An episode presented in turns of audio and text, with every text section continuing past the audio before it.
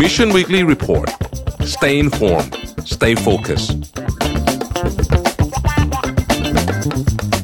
สวัสดีครับยินดีต้อนรับเข้าสู่ Mission Weekly Report ประจำวันที่ 24 ตุลาคม 2566 นะครับ วันนี้เราอยู่ครบ 3 คนสักทีเป็นครั้งแรกเป็นครั้งแรกนะครับ แล้วก็นั่นแหละครับ ครับครบ เราก็จะอยู่กันตั้งแต่6โมงเย็นจนถึง1ทุ่มนะครับอัปเดตข่าวสารกันนะครับแบบที่เราทำมาทุกๆสัปดาห์แต่นี่เป็นวีคแรกตั้งแต่เริ่มรายการมา นี่เป็นรู้สึกว่าจะเป็นครั้งที่4แต่เป็นครั้งแรกที่ครบ3คนใช่นะครับสวัสดีพี่แทบสวัสดีพี่ปีครับสวัสดีครับสวัสดีครับสวัสดีทุกท่านนะครับ Mission Mission Weekly Report ก็จะเน้นข่าวใหญ่ครับอะเน้นข่าวใหญ่ครับเป็นประเด็นที่เรียกว่าอยู่ในความสนใจของคนจำนวนมากอืมนะครับอะเริ่มเลย อะได้ครับเราอัปเดตข่าวสงครามที่อิสราเอลกับกลุ่มฮามาสนิดหนึ่งนะครัได้ครับเริ่มล่าต้นสุดที่เรื่องเนี่ยกับมีผู้เสียชีวิตเกิน 6,000 คนแล้วนะฮะเราก็มีความคืบหน้าเรื่องการปล่อยตัวประกันในการปล่อยตัวประกันเพิ่มเติมอีก 2 คนนะครับเมื่อคืนที่ผ่านมานะครับเป็นเอ่อสุภาพสตรีสูงอายุชาวอิสราเอลอะสูงอายุมากละ 80 กว่าแล้วนะครับ ก็เอ่อก็ได้รับการปล่อยตัวเพิ่มมา 2 คนนะครับเอ่อจากวันก่อนที่ได้ปล่อยตัวไปสองคนนะครับ เออเราพูดเป็นภาพรวมดีกว่าเพราะว่าดีเทลเนี่ยมันเยอะมากนะพี่ปิ๊กนะอะจริงๆครับเออเราพูดเป็นภาพรวมแบบนี้นะฮะคือในฝั่งของโลกตะวันตกนะครับนำโดยสหรัฐอเมริกาเนี่ยนะครับหลังจากโจไบเดนไปเยือนนะฮะอิสราเอลเยือนเบนจามินเนทันยาฮูเนี่ยนะครับแล้วก็ส่งสัญญาณชัดเจนว่าสนับสนุนแม้จะแสดงความกังวลหน่อยว่าเออโจไบเดนพูดประเด็นที่ว่า คือเขาพูดเหมือนกับว่าอย่าทำผิดเหมือนตอน 9-11 อีกนะฮะถ้าเกิดใครจำได้ 9-11 ตอนนั้นเนี่ยนะฮะคือหลังจากที่เอ่อ มีเกิดเหตุการณ์ขึ้นในวันที่ 11 กันยายนปี 2001 เนี่ยนะครับ เนื่องจากสังคมอเมริกันตอนนั้นโกรธมากนะฮะเขาคงคล้ายๆกับอิสราเอลตอนตอนที่เกิดเหตุการณ์นะในวันที่ 7 ตุลาเนี่ยนะครับก็เพียงไม่กี่วันหลังจากนั้นเนี่ยจอร์จ W. บุชก็ประกาศบุกนะครับอัฟกานิสถานนะเอ๊ะบุกใครก่อนไม่รู้จำไม่ได้ละแต่ประกาศทำสงครามอืมนะฮะแต่ว่ามันก็เป็นปรากฏว่า 20 ปีที่ผ่านมาเนี่ยต้องใช้ว่าอเมริกานี่ติดลมนะจนในที่สุดต้องตัดสินใจ ถอนออกมา แล้วก็คือถามว่ามันได้น้ำได้เรียนอย่างที่คาดการณ์ไว้ตอนแรกไหมมันก็ไม่ขนาดนั้นโจไบเดนพูดถึงเรื่องนี้นะครับแล้วก็บอกว่าเตือนอะทำนองว่าอย่าทำผิดแบบนี้อีกเข้าใจว่าอารมณ์ เอ่อความมันพลุ่งพล่านอะอ่าเออมันมันต้องเอ่อมันต้องต้องการคนรับผิดชอบนะครับ ก็คล้ายๆกับเหตุการณ์ตอน9 11นะครับ แล้วก็แต่อย่างไรก็ดีเนี่ยนะฮะการที่สหรัฐอเมริกาเนี่ยส่งกองเรือเครื่องบินสองลำเอ่อสองกองเนี่ยนะฮะเข้าไปอยู่ที่เพียง20กว่ากิโลนะครับ จากจากจากเอ่อลิมทะเลเมดิเตอร์เรเนียนนะครับซึ่งใกล้ตอนใกล้กลางมากมากๆเลยนะต้องอธิบายทุกท่านอย่างนี้ก่อนนะครับว่าเอ่อกองเรือบรรทุกเครื่องบินสองลำนี้เนี่ยนะ USS Gerald Ford และ USS Dwight Eisenhower เนี่ยนะฮะถือเป็นเรือบรรทุกเครื่องบินที่ทันสมัยที่สุดของกองทัพสหรัฐ โดยเฉพาะ USS Gerald Ford เนี่ยคือใหญ่ที่สุดอะไม่มีใหญ่กว่านี้แล้วก็ใหญ่ที่สุดในโลกนะครับสหรัฐอเมริกาเนี่ยเป็นประเทศที่มีเรือบรรทุกเครื่องบินเยอะที่สุดมือคือ 11ลำนะครับแต่ว่าที่สองรองจากนั้นเนี่ยน้อยกว่านั้นเยอะมากหรือสองสามลำประมาณนี้อืมนะครับเพราะว่าเรือบรรทุกเครื่องบินหนึ่งลำเนี่ยแพงมากๆนะครับ แล้วก็ไม่ได้ไปเวลาไปไม่ไปลำเดียวนะครับ ไปได้ถึงประมาเป็ณนฝูงเป็นฝูงนะครับอืมที่เราเห็นอยู่เนี่ยอาจจะเห็นประมาณเจ็ดแปดลำแต่ว่าที่มันมีเยอะกว่านั้นคือเรือดำน้ำนะแล้วก็เรือบรรทุกเครื่องบินเนี่ยคือฐานทัพนั่นเองจริงๆมันคือฐานทัพนั่นเองนะครับตัวเรือบรรทุกเครื่องบินเองอาจจะไม่ได้มีศักยภาพในการต่อสู้ เพราะว่า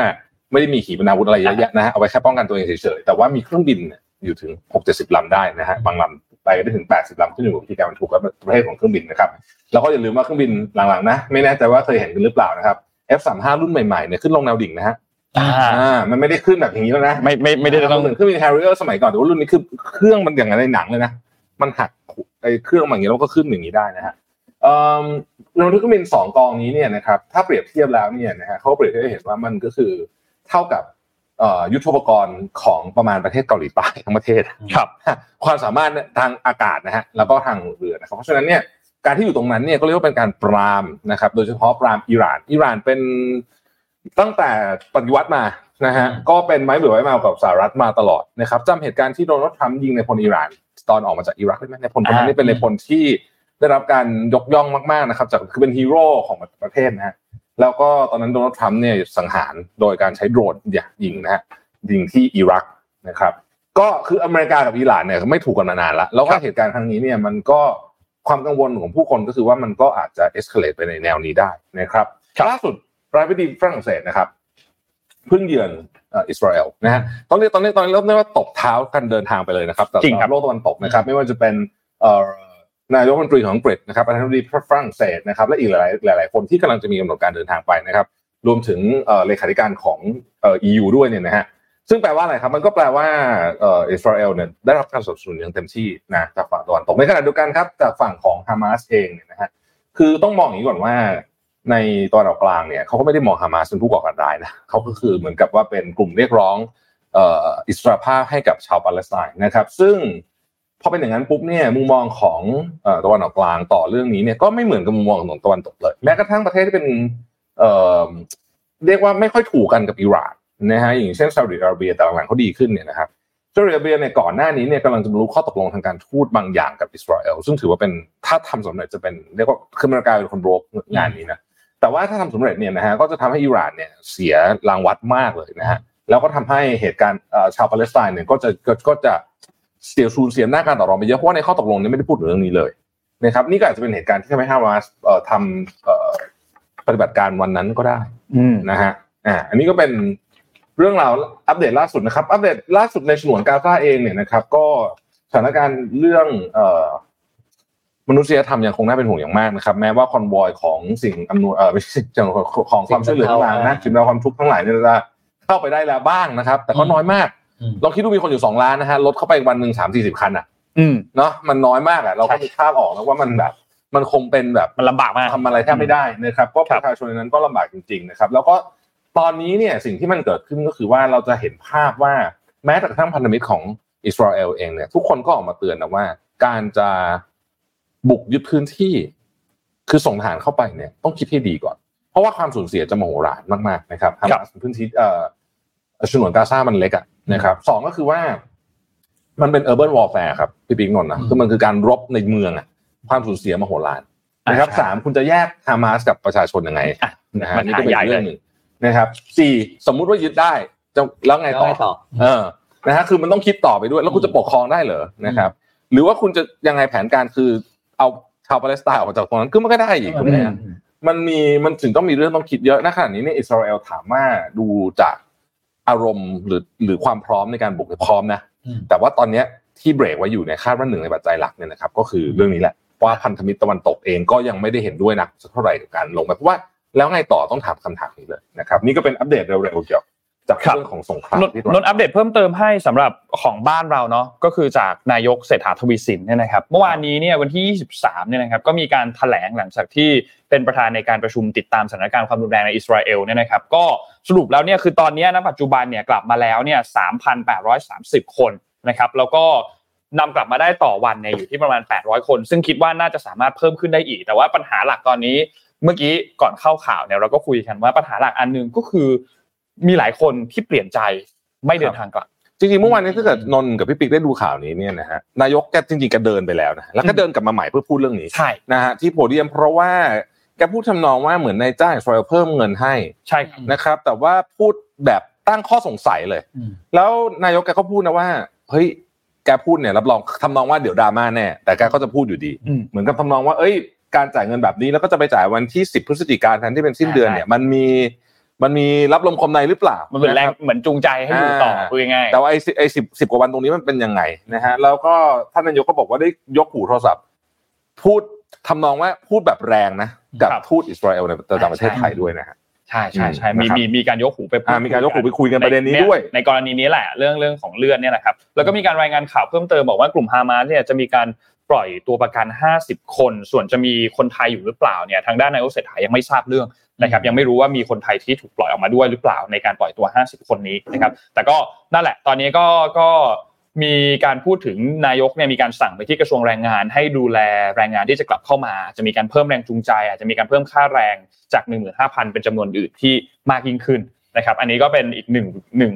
เขาเรียกว่าหนึ่งมาตรการละกัน นะครับที่นายกเนี่ยมีการพูดถึงเรื่องนี้นะครับแล้วก็มีการระดมเจ้าหน้าที่มาอำนวยความสะดวกให้กับแรงงานไทยที่เดินทางกลับมาจากอิสราเอลในทุกเที่ยวบินที่สนามบินทั้ง 3 แห่งก็คือสุวรรณภูมิดอนเมือง แล้วก็ท่าอากาศยานทหาร 2 กองบิน 6 นะครับเพื่อมีชี้แจงเกี่ยวกับเรื่องของขั้นตอนการขอรับสิทธิประโยชน์จากกองทุนเพื่อช่วยเหลือคนหางานไปทำงานต่างประเทศ เพื่ออมให้แรงงานไทยเนี่ยได้รับเงินดังกล่าวได้เร็วที่สุด นะคครัรับบนี่ก็เป็นอัปเดตณปัจจุบันนี่เพิ่งอืมแถลงเนี่ยวันสองวันนี้เอเมื่งอวานนี้ใช่ครับแต่ท่านนายกยังบอกอีกด้วยนะว่าอาจจะมีปฏิบัติการบางอย่างภายในสองสามวันนี้อืมนะครับ ซึ่งอันนี้พูดออกมาเลยนะฮะหลังจากที่ประชุมกับเอ่อรัฐมนตรีที่เกี่ยวข้องกับความมั่นคงด้วยนะฮะซึ่งก็อาจจะเอาจริง ๆ แล้วเนี่ยว่ากันตามจริงท่านนายกต้องรู้เรื่องเยอะกว่าเราแน่ๆเพราะฉะนั้นอ่าแน่นอนอาจจะเป็นไปได้นะครับหมายถึงว่าอ่าในทางข่าวกรองเนี่ยนะฮะครับเอ่อ สำนักข่าวกรองของเราเองเขาก็อาจจะมีข่าวบางอย่างนะที่เราที่เขาไม่สามารถบอกทุกคนตรงๆได้อ่าใช่แต่ท่านนายกไม่ได้บอกแทนในคือนายกก็บอกอ้อมๆไงอ้อมอ้อมๆๆนะคือนายกก็ใช้คำว่ากลัวว่าจะมีเหตุการณ์ที่รุนแรงเพิ่มขึ้นไปอีกอ่าแล้วหมันรือมีการปฏิบัติการภาคพื้นดินอ่านู่นนี่ต่างๆคือก็อเลย่ายงเงี้ยให้กลับมา คือท่านนายกพูดทำนองว่าไอ้วินโดว์ของการอพยพอะอืมบิ๊กนนท์มันมันอาจจะปิดลงเมื่อไหร่ก็ได้ใช่อ่าอ่านะคืออย่างเงี้ย สมมติว่าอยู่ดีๆเนี่ยมันต้องปั๊บมองว่าเกิดอืมบุกกันขึ้นมาอะไรขึ้นมาเนี่ยนะฮะหรือว่าเกิดการโจมตีขึ้นมาที่สนามบินก็คือ จบมันเหมือนนะมันเหมือนกับที่เราดูในหนังอะนะเวลาครับที่เขาจะไปช่วยตัวประกันหรือทหารที่ตกอยู่คือมันมีโอกาสแค่นิดเดียวใช่ที่คือแบบมันหมดแล้วมันอาจจะหมดเลยหมดแล้วหมดเลยหลักชั่วโมงอะบางทีนะเออเพราะฉะนั้นก็ก็ขอให้เอาใจช่วยภารกิจปฏิบัติการต่างครับๆประสบความสำเร็จด้วยดีก็พูดถึงจะขอให้เอาคนกลับมาก่อนนะตอนนี้คนไทยนะใช่เพราะว่ากลายเป็นว่าประเทศเราสูญเสียเยอะเกือบที่สุดเลยนะครับครับเอ่อในบรรดาชาวต่างชาติทั้งหมดอืมนะฮะ ผู้เสียชีวิตของเราเยอะเกือบที่สุดเลยนะครับ ซึ่งก็ก็ก็เป็นกำลังใจให้กับคนที่เขาทำงานหน้างานด้วยนะครับอืมในการอพยพนะฮะครับพูดถึงเอ่อนายกอะเศรษฐานะนายกเซลแมนนะนายกมีมีคือหลังจากเราลงก็แซวก็แซวกันก็แซวสองเดือนเนี่ยนะครับครับก็เราจะเห็นว่าภารกิจหลักของคุณเศรษฐาเนี่ยก็คือการเดินสายอะใช่ครับไปเรียกว่าโปรโมทเรื่องของ ให้ต่างชาติเนี่ยมาลงทุนในประเทศเราครับอ่านะก็เห็นข่าวแกเดินสายเต็มไปหมดเลย ก็เลยได้รับฉายาว่าเป็นเซลแมนเศรษฐาอ่าซึ่งใช่จริงๆอันเนี้ยก็บอกว่าโอ้โหนี่ก็ตั้งฉายาแกแบบ แต่มันคือหน้าที่อะอ่าต้องเข้าใจว่ามันคือหน้าที่ เพราะว่าใช่สิ่งที่เราสิ่งที่เราไม่ได้เห็นมาตลอดในช่วงรัฐบาลก่อนหน้าเลยก็คือการขาดภารกิจอันนี้แหละครับเพราะว่าอย่าลืมว่าการที่เราจะได้เงินลงทุนจากต่างชาติมาอย่างเรียกว่าเป็นกอบเป็นกำแล้วมาอย่างเป็นทางการนะครับมาแบบเป็น official ไม่ใช่มาแบบ พวกอะไรเทาๆนะ ก็คือการเจรจาของระหว่างรัฐบาลกับรัฐบาลถูกต้องนะครับ ทีนี้เนี่ยเอามาดูนะครับอ่านายกเศรษฐาไปไหนบ้างนะครับไปสหรัฐอเมริกาตั้งแต่วันสัปดาห์แรกเลยครับไปสหรัฐอเมริกาคือไปทั้งนิวยอร์กแล้วก็ไปทั้งที่ซานฟรานซิสโกด้วยไปนิวยอร์กไปประชุม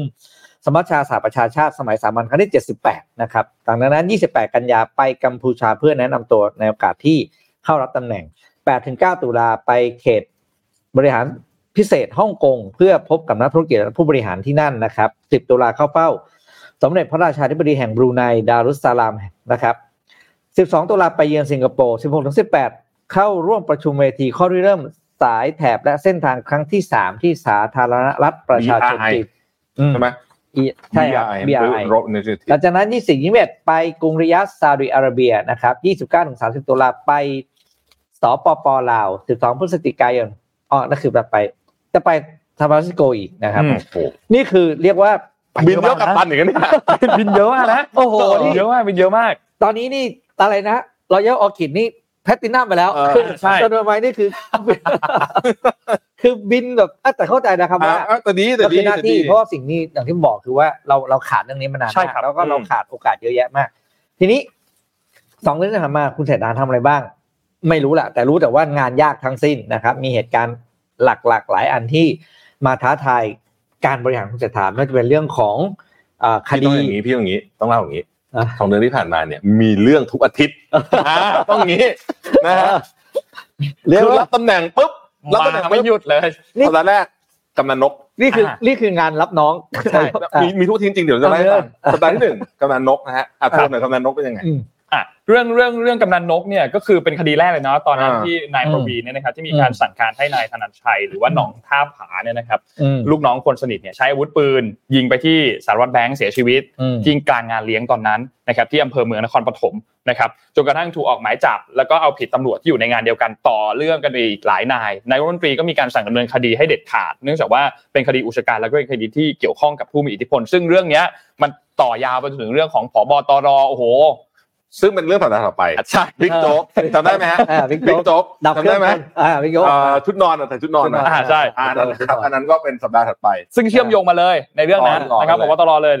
ของอืมเอ่อพลเรือเอกต่อศักดิ์สุขวิมลนะครับที่รัฐมนตรีเนี่ยถูกนายเรืองไกรลีกิจพัฒนะนะครับอืมร้องผู้ตรวจการแผ่นดิน ให้มีการชงสารปกครองวินิจฉัยว่าเอ่อมีปัญหาเรื่องของนู่นนี่หรือเปล่านะครับทีนี้ถัดมาหลังจากนั้นก็มีเหตุเอ่อ กราดยิงในห้างอืมอืมนะครับในวันที่ 3 ตุลาคมที่สยามนะพาครัราบกอนที่เป็นเยาวชนที่สยาม14 ปีเนยนะครับอืมมีผู้เสียชีวิต 3 คนนะครับเป็นคนไทย 1 คนเป็นแรงงานชาวต่างเอ่อต่างชาติชาวเมียนมา1คนจีนอีก 1 คน แล้วก็มีบาดเจ็บอีก 4 รายนะครับซึ่งเรื่องนี้ก็ส่งผลกระทบโดยตรงกับนักท่องเที่ยวด้วยส่งผลกระทบโดยตรงกับจริงกระทบเยอะมากมากๆเลยกล่ะระทบเยอะมากนะครับอืมทีนี้ ถัดมาเจอเรื่องอะไรต่อครับฮามาสครับฮามาสอันนี้คือเรื่องที่อะเอาออฟคอนโทรล out of แต่ก็ยากแหละเขาจะยากยากแล้วก็เกี่ยวข้องโดยตรงด้วยอืมใช่ครับ แล้วเรื่องนี้กระทบค่อนข้างเยอะครับ เพราะว่า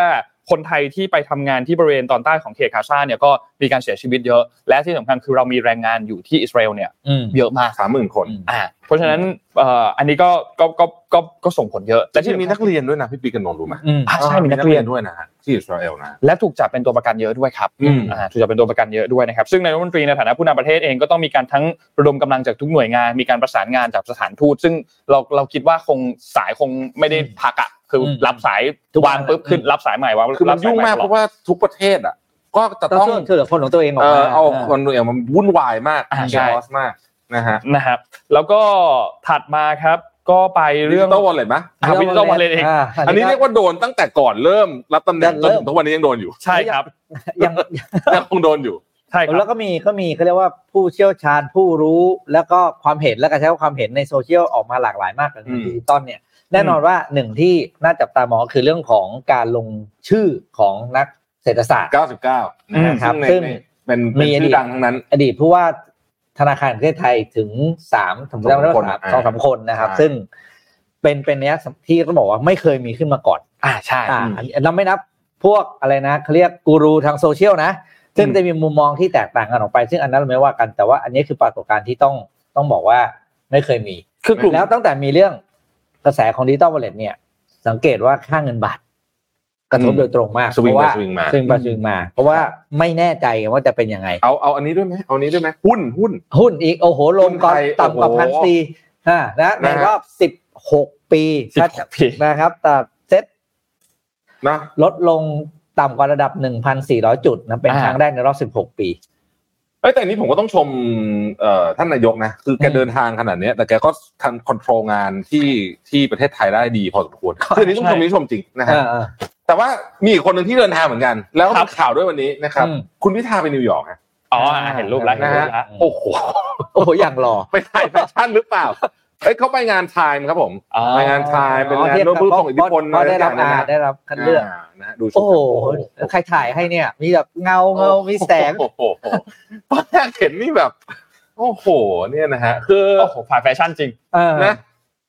หล่อไหมหล่อหล่อโอ้ยผมไม่ได้เห็นรถไปรษณีย์อันนี้มานานแล้วรถไปรษณีย์ของสหรัฐอเมริกานี่คุณพิธา US Post Office เนาะไม่ธรรมดาจริงครับ อันอันนี้ต้องชมมากอันนี้ผมพูดจริงๆนะซีเรียสว่า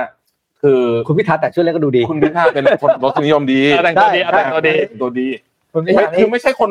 ไปใส่อย่างนี้จะออกมาเป็นอย่างนี้นะครับ ใช่ครับ เอาผมไม่เอาใช่นะครับเอาผมไปยืนแบบคุณพิธาข้างๆสิเออไม่เอออาจจะออกมาเป็นอะไรนะ Saturday Night Live ตลกอยาก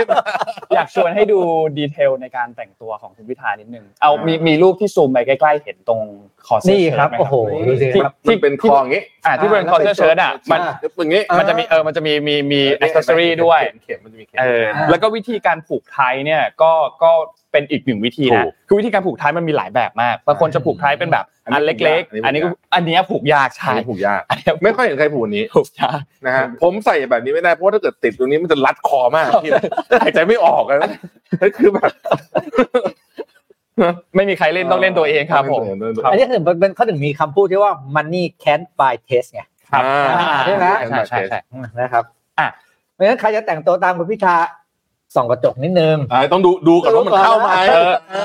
เดี๋ยวแต่แต่งตามก็ได้แต่งตามก็ได้ แต่รับแต่รับเสียงวิจารณ์ให้ได้เอาสิอ่าได้นะมั่นใจซะอย่างอ่านะใครจะหยุด แล้วถ้าใครคอแน่นๆเหมือนคอหมูย่างอย่าไปใส่อย่างนี้นะ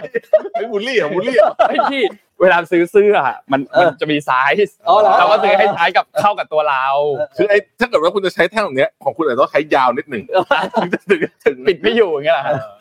เอาไปเรื่องต่อไปไปเรื่องต่อไปไปเรื่องต่อไปไปเรื่องต่อไป อันนี้ก็จบไปเรื่องของเอ่อนายกสแมนครับใครไลฟ์เอ่อแชร์เอ่อคอมเมนต์แชร์นะฮะอืม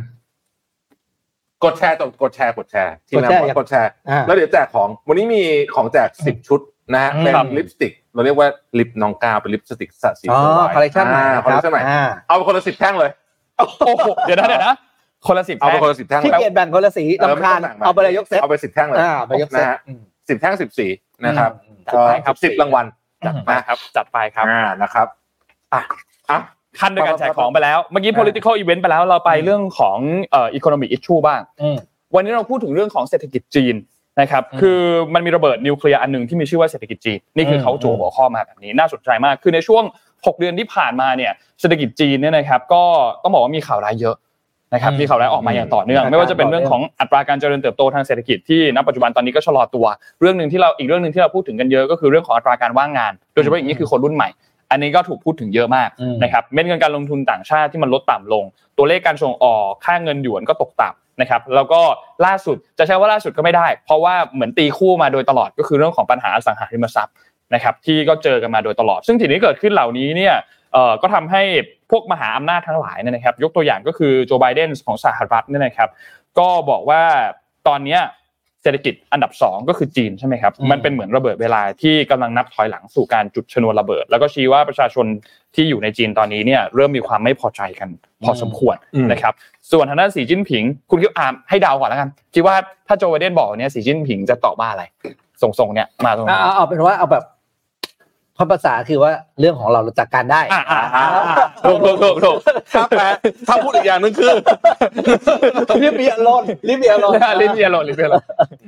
ก็คือก็คือบอกว่าณปัจจุบันตอนนี้เนี่ยเศรษฐกิจก็คือยังคงมีความยืดหยุ่นอยู่ มีศักยภาพอยู่และมีชีวิตชีวาอยู่อืมพูดง่ายๆก็คือ ไม่ไม่ได้สนกับคำอย่าไม่วิพากษ์วิจารณ์อยู่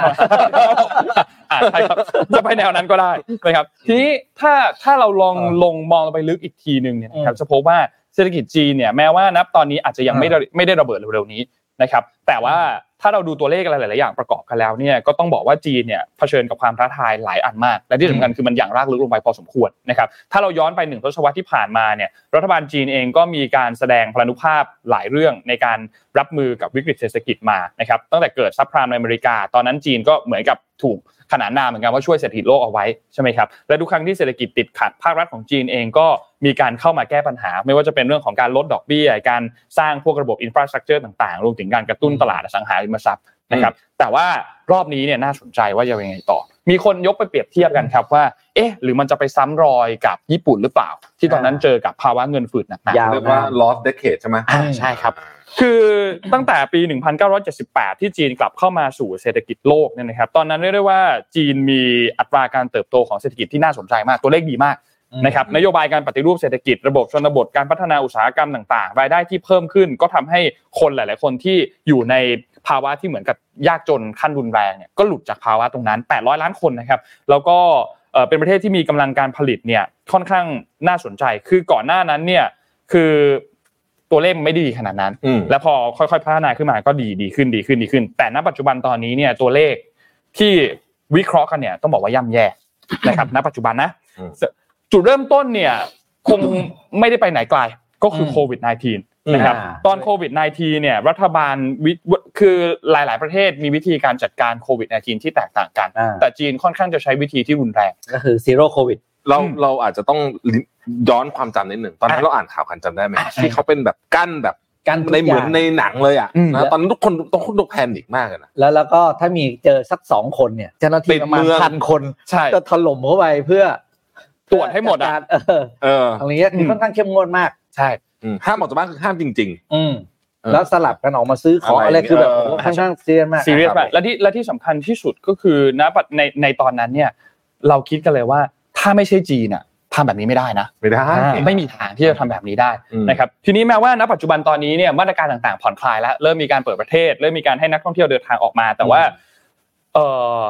ถ้าไปถามช่วงปลายปีที่แล้ว คนจะพูดถึงว่าเฮ้ยปีนี้จีนน่าจะฟื้นแหละ น่าจะกลับมาอืมแต่ว่าตัวเลขที่มันฟื้นตัวกลับมาเนี่ยมันไม่ได้ฟื้นตัวกลับมาอย่างที่เขาคาดหวังกันไว้พูดง่ายๆคือค่อนข้างน่าผิดหวังเลยแหละสำหรับตัวเลขที่มันฟื้นตัวกลับมานะครับครับเมื่อเดือนสิงหาคมปีนี้เนี่ยนะครับจีนเผชิญปัญหาเกี่ยวกับเรื่องของที่ตรงที่หลาย ๆประเทศเนี่ยไม่เจอหลายประเทศเขาเจอเงินเฟ้อจีนเจอเงินฝืดเงินฝืดนะครับคือดัชนีราคาผู้บริโภคเนี่ยก็มีการปรับตัวลดลงประมาณ 0.3%ในขณะที่ประเทศอื่นเขาเพิ่มกันแหลกลาเลยนะครับ แล้วก็ผู้เชี่ยวชาญหลายรายเนี่ยก็มีการมองว่าจีนเนี่ยอาจจะมีโอกาสที่จะเข้าไปซ้ำรอยกับญี่ปุ่นอืมอืมนะครับ อันเนี้ยมีโอกาสเหมือนกัน ซึ่งจีนเนี่ยมีสภาพเศรษฐกิจคล้ายกับญี่ปุ่นในช่วงที่พี่แท็บพูดถึงเมื่อกี้คือ loss of decade เนยนะครับอืมค่อนข้างคล้ายมากคือจีนมีอัตราการออมและมีการการลงทุนเนี่ยสูงกว่าญี่ปุ่นด้วยซ้ำแต่ว่าในขณะที่สัดส่วนการบริโภคครัวเรือนของจีนเนี่ยอยู่ที่ประมาณ 40%ของ GDP เท่านั้น นะครับอันนี้ยังไม่นับโครงสร้างประชากรที่ขยับเปลี่ยนเข้าสู่สังคมผู้สูงอายุแบบเร็วมาก และที่สำคัญคืออัตราการว่างงานของคนรุ่นใหม่เองเนี่ยก็เป็นปัญหาที่ทำให้เกิดภาวะเศรษฐกิจชะลอตัวตามลงไปด้วยนะครับทุกคนก็เห็นพ้องต้องกันครับว่าตัวชี้วัดระดับมหาภาคของเศรษฐกิจจีนเนี่ยมันค่อนข้างกับค่อนข้างจะคล้ายกับตัวเลขเศรษฐกิจของญี่ปุ่นในช่วงตอนนั้นมากนะครับและถ้าหากว่าพิจารณาลงไปในรายละเอียดแล้วเนี่ยก็พบว่าจีนมีโอกาสสูงมากที่จะหลีกเลี่ยงภาวะเศรษฐกิจชะงักเนี่ย เช่นที่ญี่ปุ่นเผชิญเนื่องจากว่าเงินหยวนที่อ่อนค่าเนี่ยซึ่งช่วยกระตุ้นการส่งออก แล้วก็บรรเทาปัญหาเรื่องของเงินฝืดรวมถึงเรื่องของการเพิ่มโอกาสการผลิตภาพแรงงานต่างๆ การโยกย้ายไปยังอุตสาหกรรมดาวเด่นของจีนยกตัวอย่างในตอนนี้ก็คือเรื่องของรถยนต์ไฟฟ้า เรื่องของพลังงานหมุนเวียนนะครับเพราะฉะนั้นถ้าพูดกันตามตรงจริงก็ยังพอมีโอกาสอยู่ ที่จะหลุดออกมาจากวิกฤตตรงนี้ได้นะครับและอีกอันหนึ่งที่เป็นศูนย์กลางเลยก็คือตลาดอสังหาริมทรัพย์ ซึ่งตัวเลขเนี่ยมันเยอะ เพราะว่าถ้าคิดเป็นตัวเลขของความมั่นคงทั้งหมดทั้งประเทศเนี่ยอันนี้มัน 30กว่าเปอร์เซ็นต์หนึ่งในสามพูดง่ายอันนี้แหละเป็นประเด็นสำคัญนะฮะอยากขอเน้นตรงนี้นึงให้ทุกท่านได้เข้าใจกันว่าเออผมเนี่ยก็เออเพิ่งได้มีโอกาสเจอกับเออนักธุรกิจจีนนะคนหนึ่งนะครับเขาก็พูดอย่างนี้เลยบอกว่าคนจีนเนี่ยนะเวลามีจะสะสมเงินเนี่ยจะนึกถึงการซื้อสังหาริมทรัพย์ก่อนเป็นอย่างแรกนะครับ ดังนั้นเนี่ยก็ พอตลาดสังหาริมทรัพย์มันมีปัญหารายใหญ่ๆล้มกันในเดือนหน้าเนี่ยมันก็จึงไม่แปลกเลยที่ตอนนี้คนก็ถึงกลัวกันมากเลยว่ามันจะเกิดยังไงขึ้นต่อไปนะครับแล้วพอเป็นแบบนี้เนี่ยสิ่งที่มันเกิดขึ้นตอนนี้ก็คือประชาชนชาวจีนทั้งหลายเนี่ยเขาชะลอการใช้จ่ายนะครับใช่ อันนี้อันนี้อันนี้เป็นเป็นจุดหนึ่งที่ที่สำคัญมากๆ คือในช่วงสองทศวรรษที่ผ่านมาเนี่ยถ้าเราพูดถึงเรื่องของอสังหาเนี่ยอสังหาจีนเฟื่องฟูมากนะครับในช่วงสองทศวรรษที่ผ่านมา แต่ภายหลังเนี่ยบริษัทผู้สังหาเนี่ยก็มีการใช้ประโยชน์จากการแปรรูปรัฐวิสาหกิจสู่เอกชน เพื่อที่จะขับเคลื่อนให้มีโครงการอสังหาเนี่ยเกิดขึ้นเยอะมากๆ แต่ทีนี้อย่างที่บอกครับพอเจอ 2020 เข้าไปเจอโควิดระบาดนะครับจำนวนประชากรทั่วประเทศเองก็ลดลง ซึ่งมันไม่ได้เป็นผลดีแน่นอน เพราะว่าเขาสร้างกันเยอะมากในช่วงก่อนหน้านี้ถูกไหมครับรัฐบาลจีนเองก็หวั่นว่าเฮ้ยมันมีเคสตัวอย่างก่อนหน้านี้แล้วซับพรามปี 2008 ที่สหรัฐเนี่ยก็เลยออกนโยบายจำกัดวงเงินกู้ของบริษัทผู้พัฒนาสังหามา ว่าสามารถกู้ยืมเงินได้เท่าไหร่ แล้วต่อมาไม่นานพวกบริษัทเหล่านี้ก็เลยเจอปัญหาแล้วเพราะเป็นหนี้นะครับไม่สามารถที่จะจ่ายคืนได้นะครับดีมานของการซื้อบ้านในจีนจากเดิมที่ดูจะเยอะควรและควรจะเยอะเพราะโครงการมันขึ้นเยอะมาก เจอ 2020 เข้าไปเจอมาตรการต่างๆ เข้าไป ตัวดีมานมันก็เลยควบลงมานะครับเช่นเดียวกันกับราคาสังหาก็ร่วงลงมาตามเหมือนกันนะครับกลายเป็นผลพวงทำให้ผู้เป็นเจ้าของบ้านในจีนเนี่ยที่เดิมทีเพิ่งหลุดพ้นจากข้อจำกัดเข้มงวดที่ควบคุมโควิดมาเนี่ยก็ยิ่ง ยากจนลงไปอีกนะครับเพราะเจอเรื่องนี้ไปด้วยพอราคาบ้านต่ำลงคนจีนเองก็จนลงมากขึ้นนั่นหมายความว่าอะไรครับ หมายความว่าการใช้จ่ายของชาวจีนหลังจากที่ผ่านวิกฤตมาแล้วเนี่ย ไม่กล้าใช้เงินครับ ไม่คึกคักเท่าเดิมรู้สึกรู้สึกว่าไม่รู้สึกว่าจนลงอะความรู้สึกสำคัญเนาะใช่ครับ เพราะว่าหนึ่งเลยคือไม่มีกำลังซื้อพอไม่มีกำลังซื้อเศรษฐกิจก็ไม่ได้ฟื้นตัวมาตามที่เราคาดไว้ อันนี้เป็นตัวเลขเป็นเป็น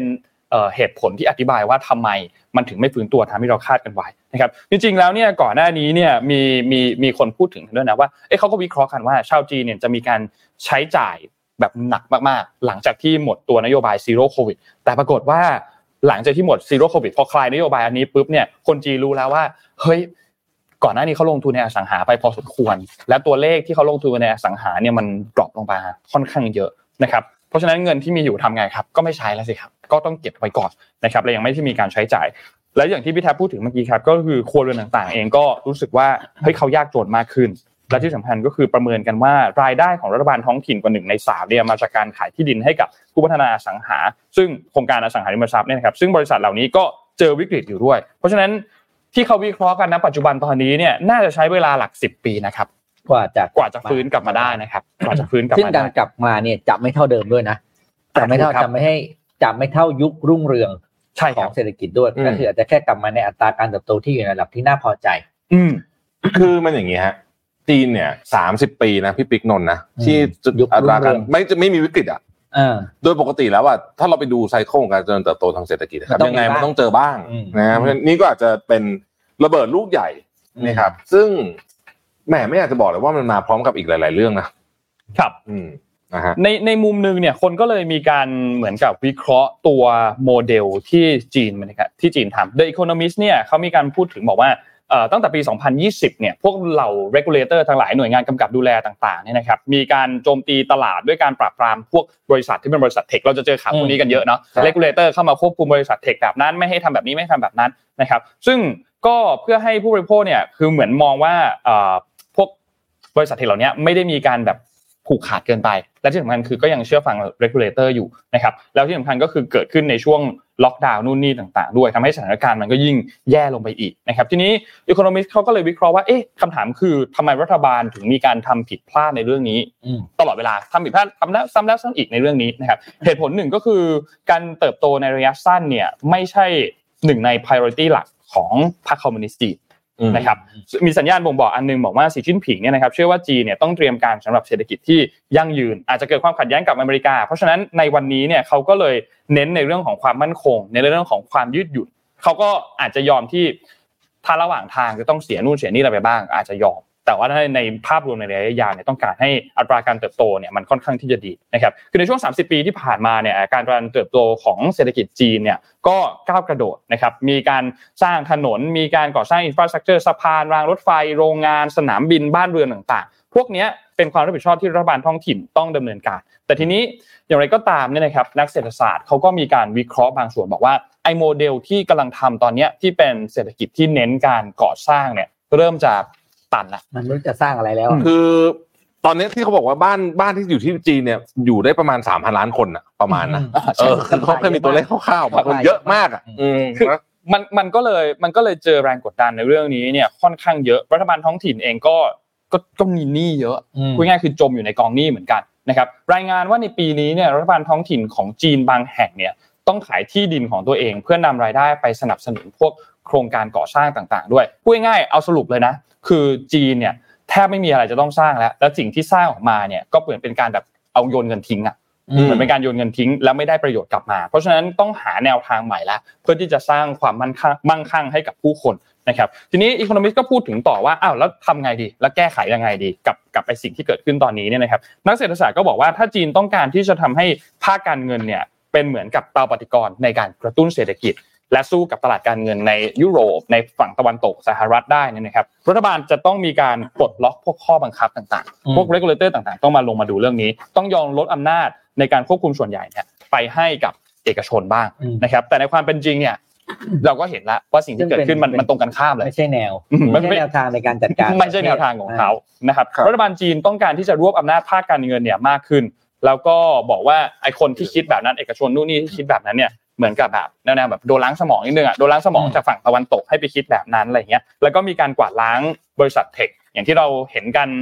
บ่อยๆ ก็คืออาลีบาบาเราเห็นข่าวเรื่องนี้บ่อยมากที่มีการกวาดล้างเรื่องนี้นะครับซึ่งสิ่งนี้นำไปสู่อะไรสิ่งนี้นำไปสู่ทำให้อัตราการว่างงานของคนรุ่นใหม่ มันก็พุ่งสูงมากขึ้นด้วย พวกเอ่อนักศึกษาบัณฑิตต่างๆ ที่จบใหม่ก็เจอปัญหาในการที่จะหางานทำโดยเฉพาะอย่างยิ่งในบริเวณแถบตัวเมืองเนี่ยนะครับ นี่ก็เลยเป็นอันหนึ่งที่ต้องบอกว่าจริงๆแล้วจีนเขารู้นะ รัฐบาลจีนรู้นะ รู้นะว่าปัญหานี้เกิดขึ้น แล้วก็รู้ว่าจีนยังมีศักยภาพในการโตอยู่ แล้วก็สามารถที่จะเติบโตไปในเป็นมหาอำนาจนู่นนี่ต่างๆ ได้นะครับ แต่ว่าในทางหนึ่งเนี่ยก็ต้องยอมรับว่าไอ้ระบบการเมืองอำนาจนิยมต่างๆเนี่ยมันอาจจะไม่สอดคล้องกับการสร้างเศรษฐกิจที่ยืดหยุ่นที่เปิดกว้าง ในการเพิ่ม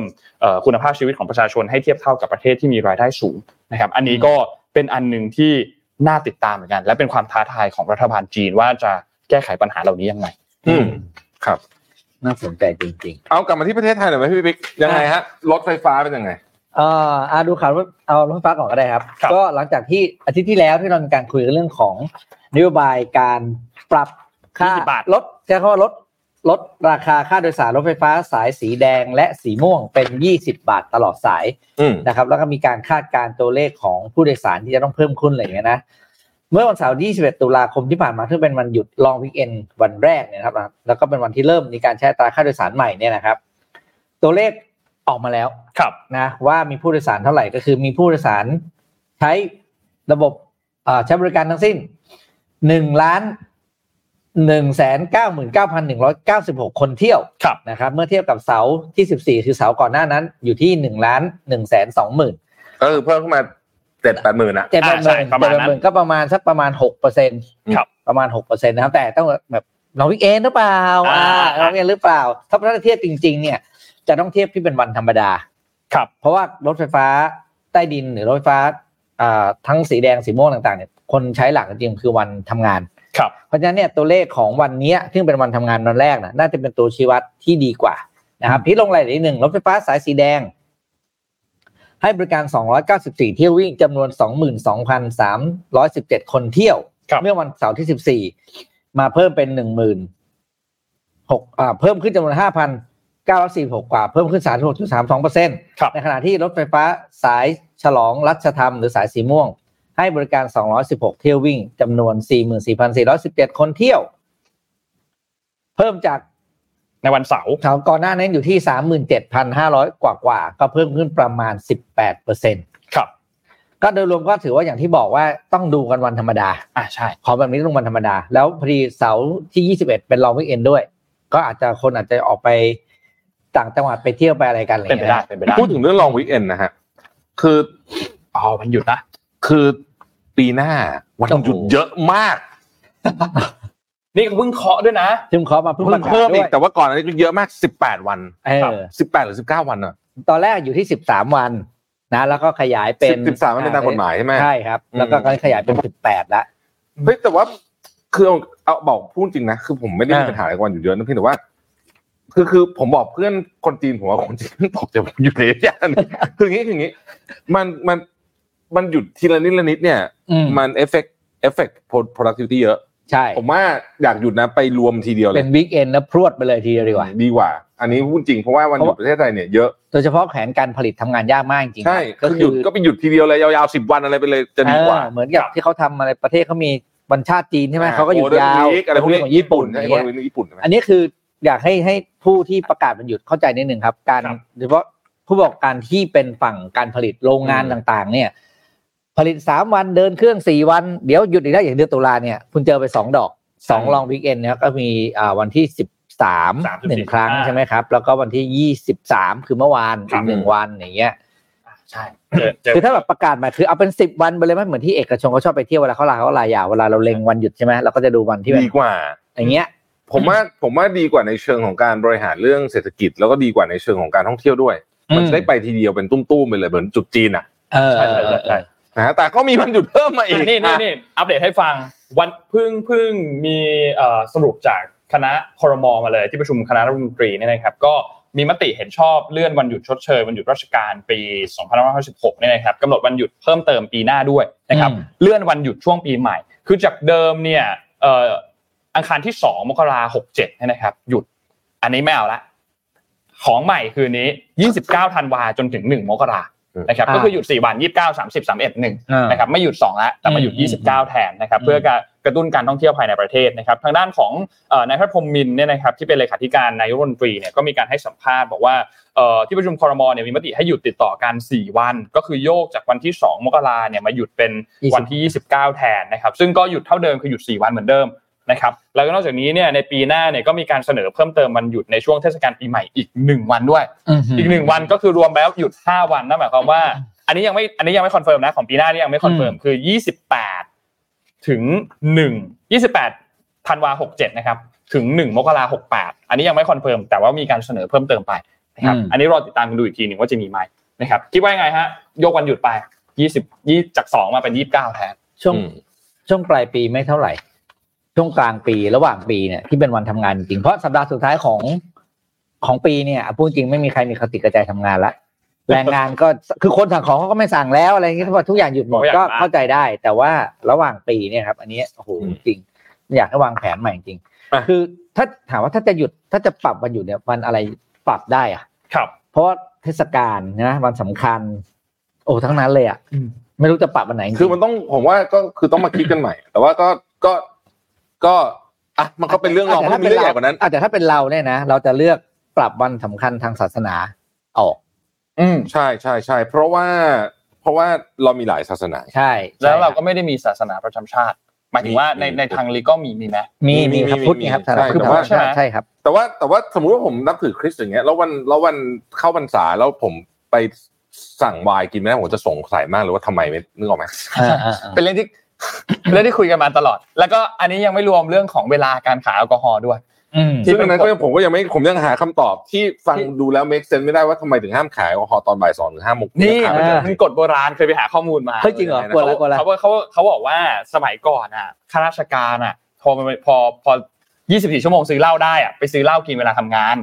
อันนี้คือย้อนไปนานมากเลยนะแม่เจ้า ย้อนเป็นหลับหลับหลับหลายไม่แต่คือถ้าคนมันจะกินมันก็ซื้อเตรียมมาก็ได้ป่ะเออเหมือนที่เขาเอาใส่แก้วเยติอะเขาตอนตอนโควิดอะเขาเอาใส่เออเขาก็เลยออกแวไงกต่ฎนี้มาเออว่าแบบอ่าโอเค ต้องซื้อในช่วงเวลาตรงนี้เท่านั้นเพื่อง่ายก็คือไม่อยู่ในเวลางานอะ ต้องซื้อในช่วงเวลาตรงนี้เท่านั้นนะ ถ้าถ้าไม่งั้นเนี่ยเดี๋ยวกลัวคนซื้อมาแล้วกินเหล้าไม่ทำงาน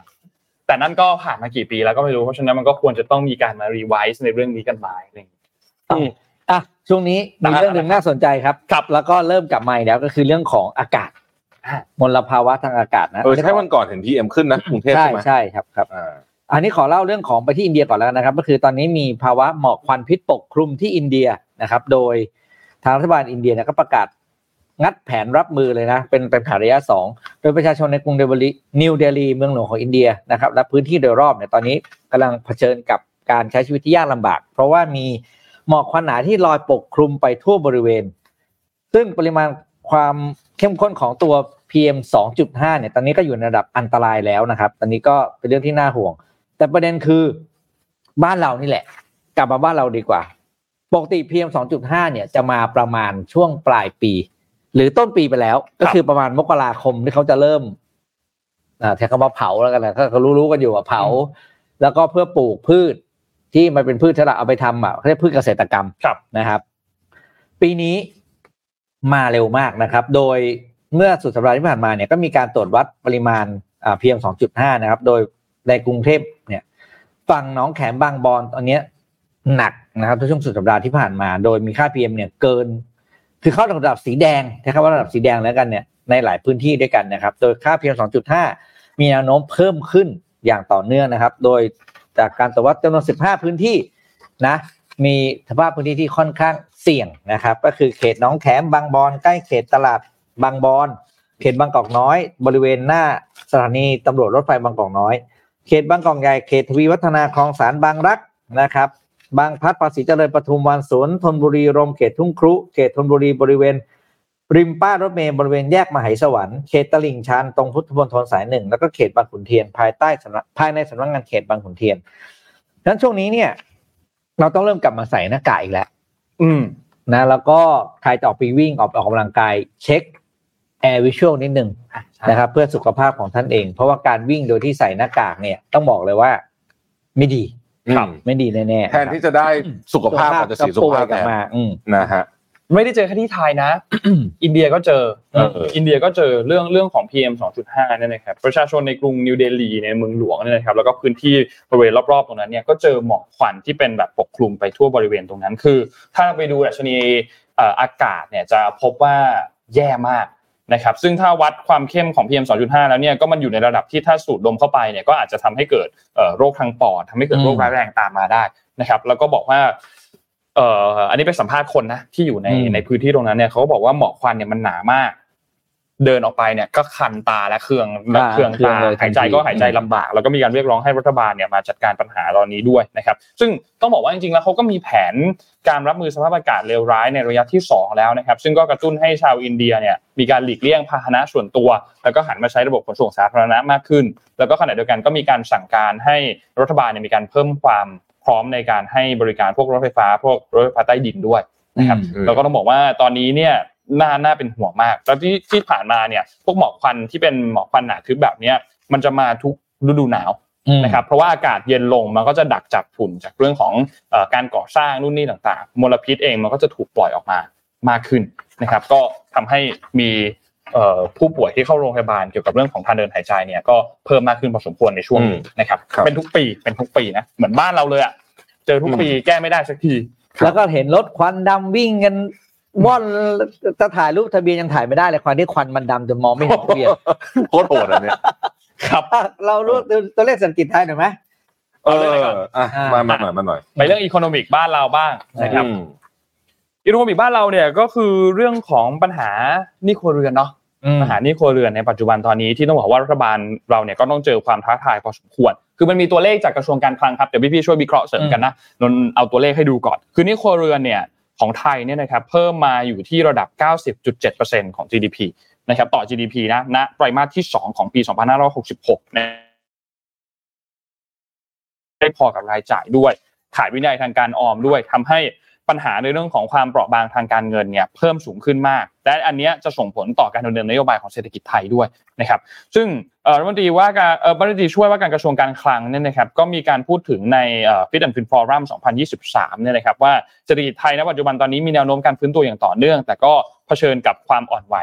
และความเสี่ยงในหลาย ๆ เรื่องนะครับเรื่องแรกก็คือเรื่องของเอ่อปัญหาเศรษฐกิจจีน เมื่อกี้ที่เราพูดคุยกันเนาะอืมในข่าวที่สองนะครับ ที่มีการเติบโตทางเศรษฐกิจที่ชะลอตัวลง แล้วก็มีปัญหาเรื่องของอสังหาริมทรัพย์นะครับสองคือเรื่องของนโยบายทางการเงินที่เอ่อเข้มงวดของเฟดแล้วก็สหภาพยุโรปนะครับอืมสามคือเรื่องของความเสี่ยงด้าน geopolitics นะครับสงครามกลางเมือง ความขัดแย้งในภูมิภาคต่างๆ ที่ตอนนี้ก็รุนแรงมากขึ้น และสุดท้ายก็คือเรื่องของโครงสร้างประชากรไทยที่เข้าสู่สังคมผู้สูงอายุโดยสมบูรณ์นะครับซึ่งถ้าหากว่าขาดการวางแผนเนี่ยก็จะทำให้ เกิดปัญหาทางด้านของการเงินและก็ครัวเรือนไทยในอนาคตได้คือคืออย่างเงี้ยนี่ครัวเรือนเป็นอย่างเงี้ยทุกท่านต้องอธิบายทุกท่านฟังก่อนว่าทำไมมันถึงซีเรียสอย่างเงี้ยหนี้ครัวเรือน top 10 นะฮะของโลกเนี่ยนะครับประกอบไปด้วยสวิตเซอร์แลนด์ออสเตรเลียเกาหลีใต้แคนาดาเดนมาร์กนอร์เวย์เนเธอร์แลนด์นิวซีแลนด์สวีเดนฮ่องกงไทยสังเกตอะไรไหมเราเป็นประเทศที่ประเทศเดียวประเทศเดียวที่ผมอ่านชื่อมาทั้งหมดเนี้ยเออที่ยังไม่รวย ใช้คำนี้ดีกว่าใช่นะครับที่ผมอ่านอีกรอบนึงนะฮะสวิตเซอร์แลนด์ออสเตรเลียเกาหลีใต้แคนาดาเดนมาร์กนอร์เวย์เนเธอร์แลนด์นิวซีแลนด์สวีเดนฮ่องกงไทยครับอะตัดฮ่องกงออกไปฮ่องกงเป็นเขตปกครองเขตพิเศษพิเศษนะอะเขาเขาเขาอผยู่มผมดีต่ออีกไหมตามกว่านี้อีกไหมอืมอีกนะอะมาครับมาเรานะฮะเอ่ออังกฤษอเมริกา มาเลเซีย ฟินแลนด์โปรตุเกสฝรั่งเศส ญี่ปุ่นลักเซมเบิร์กเบลเยียมนะมาถึงน่ากลัวไงแล้วก็จะมีคนที่เอาไปสื่อสารผิดผิดๆ เห็นไหมคนฟินแลนด์สวีเดนอังกฤษเกาหลีใต้เขายังเป็นหนี้คนเรือนเลยทำไมเราจะเป็นไม่ได้ อันเนี้ยอ๋ออย่างนี้ได้เหรอโอเคโอเคโอเคมันจะมีจริงๆมันจะมีจริงๆคนที่แบบว่าเวลามันโปรโมทเรื่องการป้องกันอะไรนี้เฮ้ยมันจะมีผมชอบอันนี้มากเลยว่ะอันนี้ผมไปจากได้ท่านผู้ชมฟังนะท่านผู้ชมต้องเข้าใจเรื่องนี้เลยนี่เขาเรียกว่า confirmation bias นะนี่เดี๋ยวผมจะเล่าให้ฟัง ผมไม่พูดชื่อนะ แต่ผมเชื่อว่าหลายคนรู้ มีนักเศรษฐศาสตร์ดังมากเลยคนหนึ่งในเมืองไทยเนี่ยนะฮะอืมเป็นด็อกเตอร์ออกรายการบ่อยมาก เอาคือแกไม่ชอบรัฐบาลที่แล้วอืม นะฮะตอนรัฐบาลที่แล้วทำนโยบายแจกเงินเนี่ยแกจะด่าด้วยชุดความคิดอันนี้เลยบอกว่าเนี่ยเดี๋ยวจะเป็นเหมือนเวเนซุเอลาไม่มีวินัยทางการเงินการคลัง blah blah blah blah blah นึกออกไหมอืมเซตนี้เลยมาตุ้มตุ้มตุ้มตุ้มตุ้มตุ้มเป็นอย่างเงี้ยแล้วก็บอกว่านี่หนี้ครัวเรือนสูงงี้งี้งี้นะตอนนี้อืมเนื่องจากว่าอะบอกพูดตรงๆคือแกเชียร์พรรคเพื่อไทยนะอืมพอจะแจกเงินหนึ่งหมื่นดิจิทัลโอ้มันเป็นเวลาที่ถูกต้อง เราตอนนี้เรากำลังแข็งแกร่ง เราไม่ต้องกลัวเรื่องนี้ เราไม่ต้องกลัวว่าเราจะเป็นแบบเวเนซุเอลาโอ้โหแต่ว่าคนแต่ว่า แต่คนที่เลยคนะนเดียวกันเรื่องเดียวกันอ่าคนเราเวลา นี่คือเขาเรียก confirmation bias คือเราเลือกแล้วว่าเราจะเชื่อแบบเนี้ยอืมแล้วเราก็เอาหลักฐานมาสนับสนุนความเชื่อของเรา ไม่ใช่ว่าเราเอาหลักฐานมาเสร็จแล้ววิเคราะห์ว่ามันควรจะเป็นยังไงอืมนะฮะซึ่งซึ่งทุกคนเป็นนะต้องบอกว่าทุกคนเป็นทุกคนต้องเป็บอกต้องบอกทุกคนเป็นแต่แต่ว่าคืนนี้มันมันตลกดีตรงที่จะเป็นเรื่องอะไรจะเป็นชุดความคิด คนเดียวคนด้วยเรื่องอะไรเรื่องอะไรมันตลกตรงนี้แหละอืมเออคิดคิดว่าคิดว่าง่ายๆเหมือนเวลาแบบจะซื้อของอะไรสักอย่างหนึ่งอ่าแต่เราหารีวิว แล้วถ้าเราไปดูรีวิวแล้วเขาบอกไม่ดี เราข้ามนี้ไป เออเราไปดูรีวิวอันที่บอกว่าดีเพราะเราอยากได้อยู่แล้วเพราะเราอยากได้อยู่แล้วว่าเราได้เราจะรีวิวเราจะอ่านรีวิวจนกว่าเจอรีวิวที่มันถูกใจอ่าใช่อ๋อแล้วเราก็รู้สึกว่าเฮ้ยสิ่งนี้ดีจังเลยน้องว่าทุกคนน่าจะเคยมีประสบการณ์นี้ใครพูดเข้าหูคนเราฟังคนนั้นแหละอ่าเออใช่เอ้ยแต่ผมอยากพูดเรื่องนี้เรื่องหนึ่งหนนกับพี่ปิ๊กครับ คือเรื่อง buy now pay later หรือผ่อนศูนย์เปอร์เซ็นต์หรืออะไรพวกเนี้ยเออผมว่าหลายคนเนี่ยประประมาทเกินไปนะอืมคือถามว่าผ่อนศูนย์เปอร์เซ็นต์มันสูผ่อนศูนย์เปอร์เซ็นต์จริงไหมจริง แต่ในนั้นน่ะมันมีความสยดสยองอยู่เยอะพอสมควรนะยกตัวอย่างนะครับยกตัวอย่างเช่น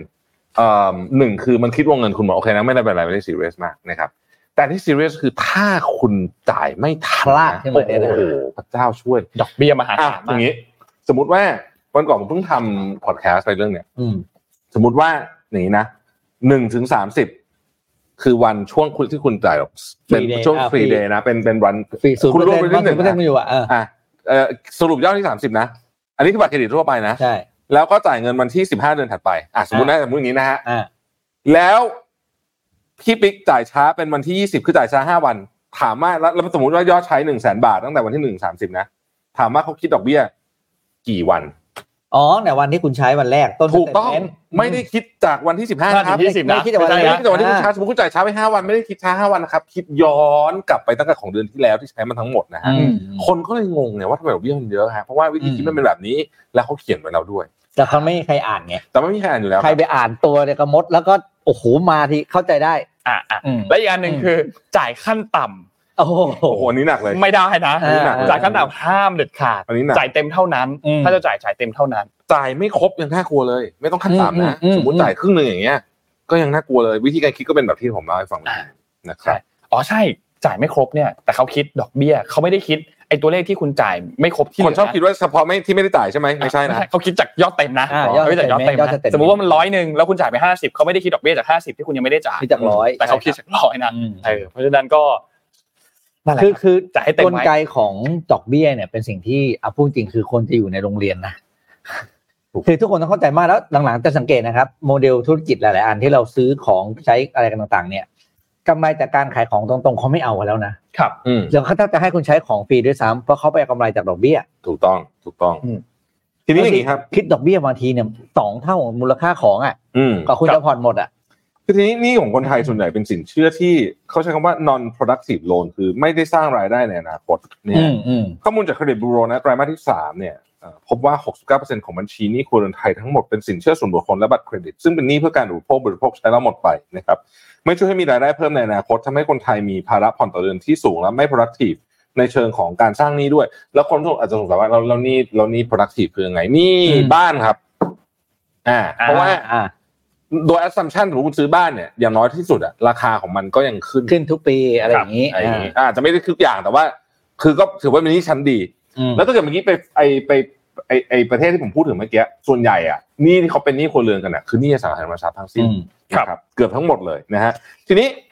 กลุ่มผู้กู้ในประเทศไทยมีความมีปัญหาเกี่ยวกับความสามารถในการชำระหนี้ทุกคนต้องฟังอันนี้ดีๆนะครับ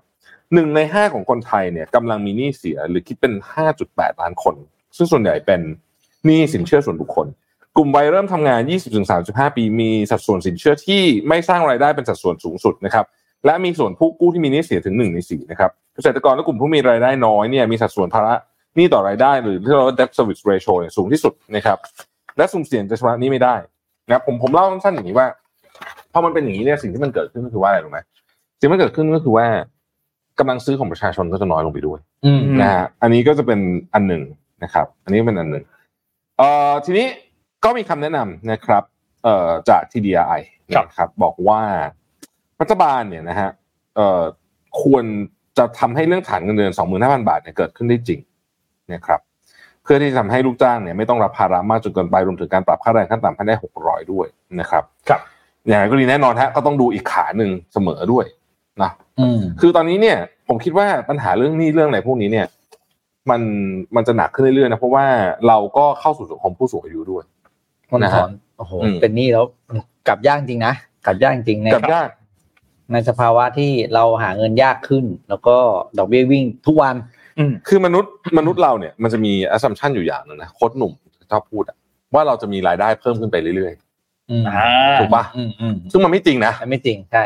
เออ มันไม่จริง เราต้องคิดว่าโอกาสทำเงินของเรามันน้อยลงไปเรื่อยๆ นี่คือวิธีคิดที่ถูกต้อง ถ้าคุณคิดแบบนี้แปลว่าคุณจะขยันมากขึ้นตั้งแต่วันนี้เพราะรู้ว่า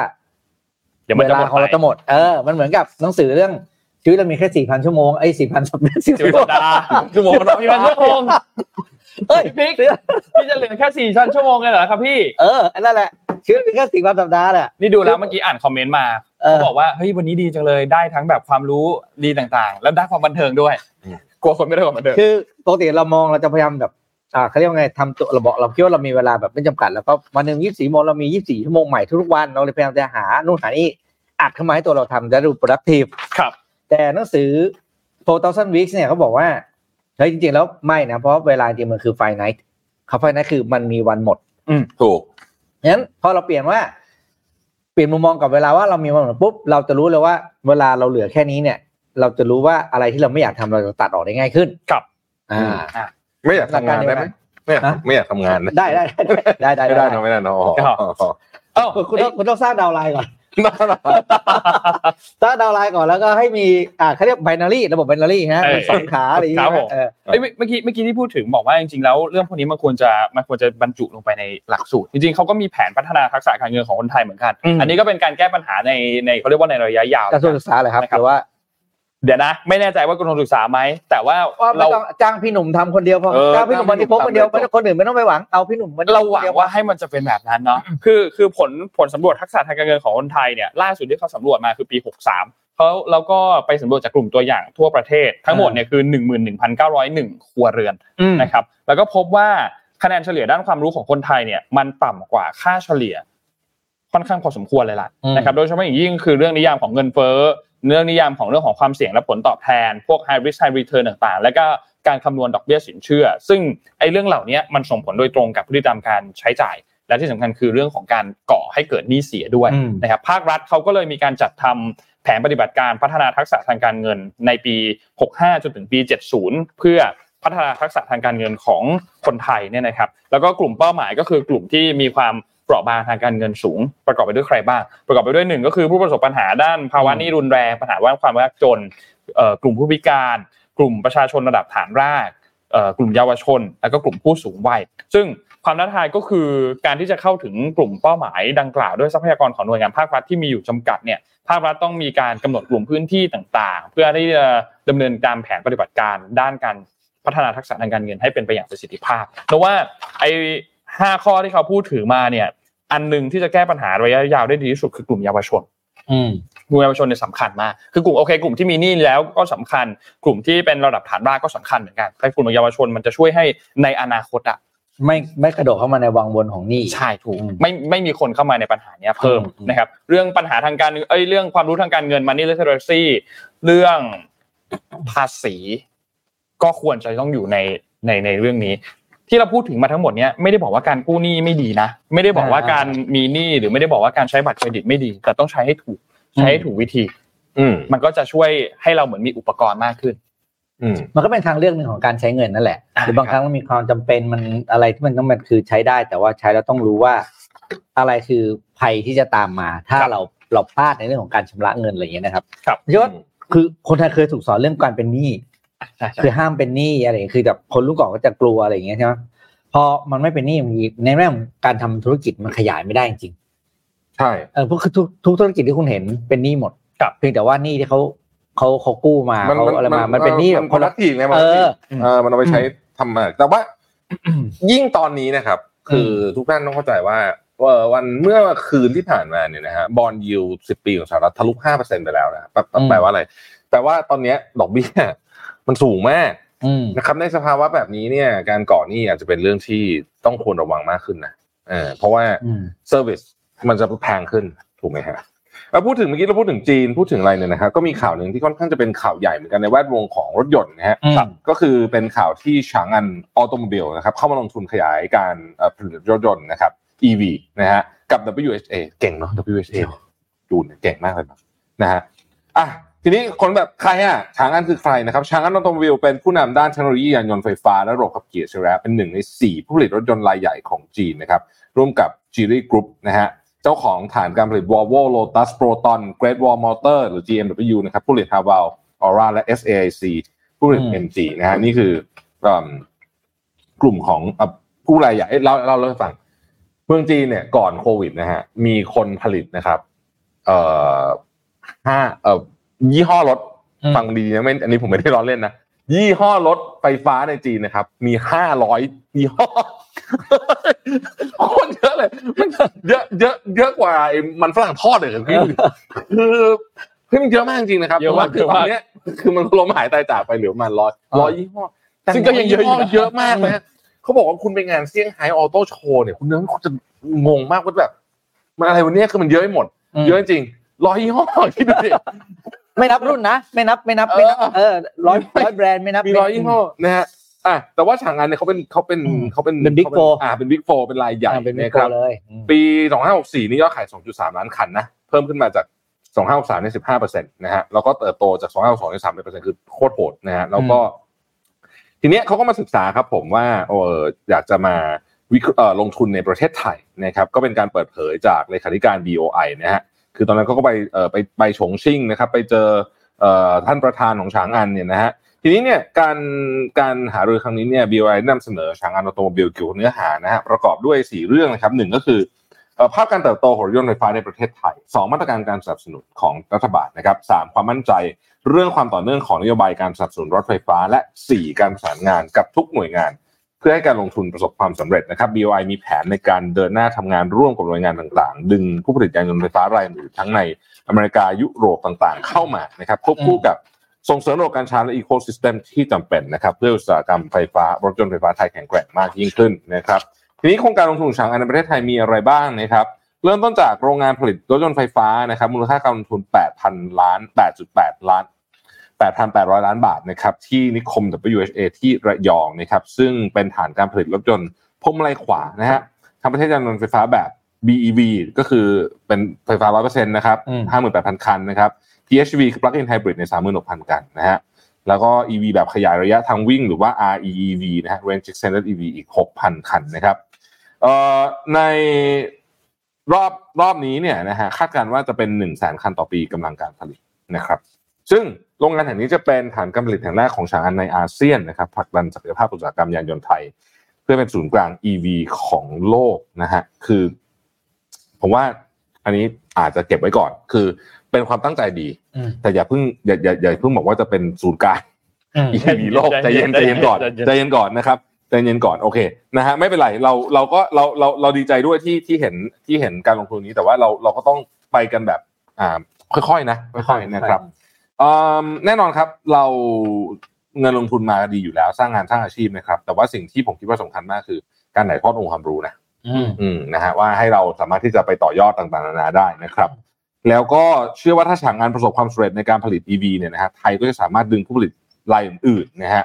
ทั้งในจีนเอยยุโรปอเมริกาเข้ามาลงทุนได้มากขึ้นนะครับ จริง ๆแล้วเนี่ย ก็ทราบว่าท่านนายกก็คุยกับเทสลาอยู่เหมือนกันอืมใช่ไหมฮะแต่เทสลาช่วงนี้อาการไม่ค่อยดีนะนี่บอกตรงนะฮะ หมายถึงว่าในเชิงของ financial นะครับแล้วก็เออเพราะว่าตอนนี้ก็โดนจีนนี่แหละครับอืมตีหนักนะช่วงนี้นะฮะถ้าเราไปดูลูกพี่ก็ไม่ค่อยได้ออกอะไรเกี่ยวกับเทสลาด้วยนะแต่เทสลาที่ช่วงแรกผมว่าลูกพี่แกไปทำไอไอไอ X เนี่ยเยอะเกินแกแก passion ตรงนั้นแล้วเอตอนนี้อนะฮะคืออมคือลูกพี่เนี่ยนะฮะคือต้องบอกว่าตอนนี้เนี่ยจากจุดสูงสุดของราคาหุ้นเทสลาที่ประมาณ 400 เหรียญในช่วงปี 2021 นะครับ วันนี้เนี่ยอยู่ที่211เหรียญเองนะลงมาครึ่งหนึ่งอืมนะฮะดอยทั้งรถทั้งหุ้น อืมเออรถนี่ดอยที่เจ็บปวดมากเลยนะโอ้โหดอยเรียกรว่าถเนี่ยโอ้โหคืออมดอยทุกอย่างแม้กระทั่งรถนะฮะเออ อืม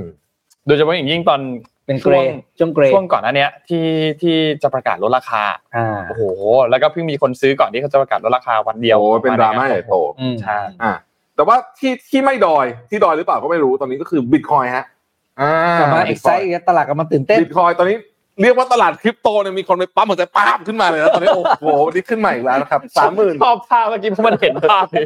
ปั๊มขึ้นมาจริงชาร์จชาร์จอีกเยอะเลยแล้วกันเนี่ยแล้วเคลียร์เคลียร์นี่เขาบอก crypto winter นี่อย่างไรนี่เลยนะไอซ์เอจคือไม่ ปกติ winter มันก็ต้องมี summer ถูกไหมเอออัอันนี้ที่ไม่มีเลยที่แบบ winter มานานเหลือเกินแต่ว่าวันนี้ฮะมาแล้วครับบิตคอยน์ฮะอ่าสามหมื่นสี่พันห้าร้อยห้าสิบสามเหรียญแล้วก็อีกสักสองวันนะอีกสองวันเดี๋ยวจะมีเซียนมาประกาศคอร์สเอ้ยมันคือมันมีสาเหตุไม่ได้อย่างผมเขาบอกว่า BlackRock มันจะเป็น listed อะไรทุกอย่างใช่ไหมในตลาดสหรัฐใช่ไหมอ่าอ่าราคามันก็เลยขึ้นโอ้วันนี้คึกคักมาก วันนี้ วันนี้หน้าเพจหน้าเสี่ยง Facebook ทวิตเตอร์เนี่ยโอ้โหโอ้โหเหล่าบรรดาๆกูรูกูรูกูรู้กูรู้คึกคักอัพคึกคักคึกอะคักไม่เขาไม่ได้ออกมานานเออไม่ได้ออกมานานไม่มีอะไรพิมพ์มานาน โอ้วันนี้มากันใหญ่เลโอ้ย I'm back โถโอ้นะอันนี้ก็จะเป็นเอ่อเฮ้ยแต่ว่าราคาขึ้นเยอะนะราคาขึ้นเยเยอะอะเยอะราคาขึ้นเยแล้อะวต้องถ้าจะเข้าก็ระวังให้ดีนะครับ เพราะว่ามันก็จะเหมือนมันก็เป็นช่วงอะเออเป็นช่วง ก็เหมือนกับทองทองเนี่ย ก็ทะลุ สามหมื่นสี่พันไปแล้ว อ่าใช่ใช่ทองขึ้นเยอะมากทองนี่ก็โหดจริง ๆ แล้วก็ถ้าตัดไปที่สถานการณ์ทางอ่าที่กาซาแล้วก็บริเวณนั้นเนี่ยยังไม่จบนะครับ ทองก็น่าจะวิ่งไปได้เรื่อยทองเนี่ยรู้สึกว่าตั้งแต่ต้นปีมาจนถึงปัจจุบันเนี่ยขึ้นมา 20 กว่าเปอร์เซ็นต์นะอืม20 20กว่าเปอร์เซ็นต์ๆแล้วเป็นสินทรัพย์ที่อะพูดถึงก็คือมั่นคงนะเขาเรียกว่าไอ้เขาเรียกว่าความเสี่ยงต่ำสุดอะทองอะครับแล้วราคาขึ้นได้ยี่สิบเปอร์เซ็น แบบนี้โอ้โหชีวิตนี้เกิดมาเพิ่งเคยเห็นนะอืมสินทรัพย์ที่มั่นคงขนาดนี้แล้วบวกได้ยี่สิบเปอร์เซ็นเนี่ย ถือว่าก็น่าดีใจ เอาพูดถึงรถไฟฟ้ามีอีกภาพหนึ่งที่ที่อ่าที่พี่แท็บเตรียมมาใช่ไหมอืมอ๋อ จะบอกว่า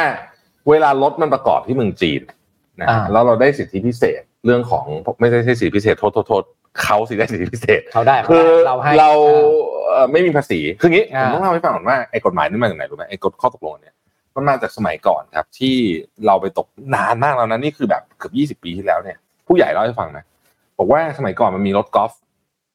แล้วเราก็ทำ FTA อืมภาษีศูนย์เปอร์เซ็นก็คือรถไฟฟ้าที่มีสี่ล้ออ่าอืมอ่าใช้คำนี้อ่าอ่า ภาษีจะเป็นศูนย์เปอร์เซ็นอืมแล้วเราก็ปล่อยอันนั้นมาตลอดมันก็มีรถกอล์ฟอะไรมาจากเมืองจีนนะครับ จนกระทั่งอยู่ดีๆ EV มาบูมฮะแล้วคุณกล้าแก้เหรออ่าคุณกล้าแก้กฎอันนี้เห รอราคารถยนต์ของประเทศไทยที่ผลิตในจีนเนี่ยมันราคาดีมาก อันนี้ให้ดูนะครับ นี่คือโ o ตัสซึ่งเป็นหนึ่งในเอ่อรถสปอร์ตเรียกว่าเป็นการลงทุนอ่าร่วมกับ g ีดีกรุ๊ปนะฮะผมให้คุณดูนี่คือโ o ตัสอิเล็กตรานะฮะ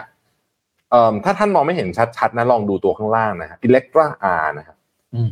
อยากให้เห็นแรงมาที่วงเล็บเลยเก้าร้อยห้าแรงมาคือเก้าร้อยห้าแรงม้าเนี่ยปกติมันเป็นเรือนะ มันเยอะมันเยอะมากเลยเออเออเออมันเยอะมากจริงแล้วก็ราคาหกจุดห้าคือปกติถ้าละถ้าเก้าร้อยห้าแรงม้าเนี่ยมันต้องมีสักยี่สิบต่อสิบล้านนะนะแต่ด้วยอันนี้สองส์ของอันเนี้ยแหละครับ ก็ทำให้ราคารถยนต์คือตอนนี้กำลังจะบอกว่า ราคารถยนต์ไฟฟ้าด้วยโครงสร้างอันนี้และผลิตที่จีนเนี่ยมันทำให้ราคาตลาดรถยนต์เดิมเนี่ยปั่นป่วนมากๆเลยนะอืมไม่นับไอ้ที่ดอยอะไรกันอีกพวกนั้นอ่าก็เป็นอีกเรื่องหนึ่งนะฮะหรือเอาไอ้เขาแล้วที่เอาอะไรให้ดูนะ BYD Seal ใช่ไหมห้าร้อยแรงม้านะฮะล้านหกอะไรแบบเนี้ย คืออีกหน่อยเนี่ยพวกรถสปอร์ตก็จะต้องแบบขับแบบชิดซ้ายหน่อยเพราะว่าอืมเจอพวกนี้เข้าไปรถแรงเหลือเกินแต่คันนี้เก้าร้อยห้าแรงม้านะฮะยิ่งกว่าหัวลากไอ้พวก trailer นะผมว่านะ คือโหดว่ะเรียกว่าถ้าเรียกว่าถ้ารถสมมติว่ารถคันใหญ่ๆคุณไปตกหล่มเอาอันนี้ไปลากขึ้นเหรออ่าใช่ใช่ใช่นะฮะอีกหน่อยอาจจะเห็นภาพนะรถสปอร์ตลากรถ SUV นะครับผมเออเพราะว่าแรงเยอะคือเมื่อก่อนเนี่ยมีแต่ SUV ลากคนอื่นใช่ใช่ไหมอันนี้ SUV อาจจะโดนลากได้ อ๋อแล้ว range จริงๆก็น่าสนใจนะ490ถึง600กิโล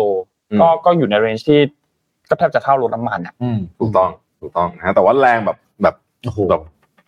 จมเบาะไปเลย พร้อมศึกอืมพร้อมออกศึกนะอะอันนี้เข้าช่วงท้ายครับก็ tie-in กันซะหน่อยเข้าช่วงท้าย tie-in กันซะหน่อยนะครับคอร์สเรียนสดครับ onsite ครับ rebranding for entrepreneur นะครับก็รุ่นนี้เป็นรุ่นที่ 3 แล้วนะครับ พี่พี่แท็บมีอะไรจะโฆษณาอันนี้สักหน่อยไหมฮะเฮ้ยคืออัปเดตเยอะมากเลยเฉพาะ part ดิจิตอล นะฮะอ่าแล้วก็แล้วก็ช่วงเนี้ยช่วงเนี้ยผมทำอะไรเจ๊งเยอะเพราะฉะนั้นคุณจะได้ฟังเรื่องที่แบบ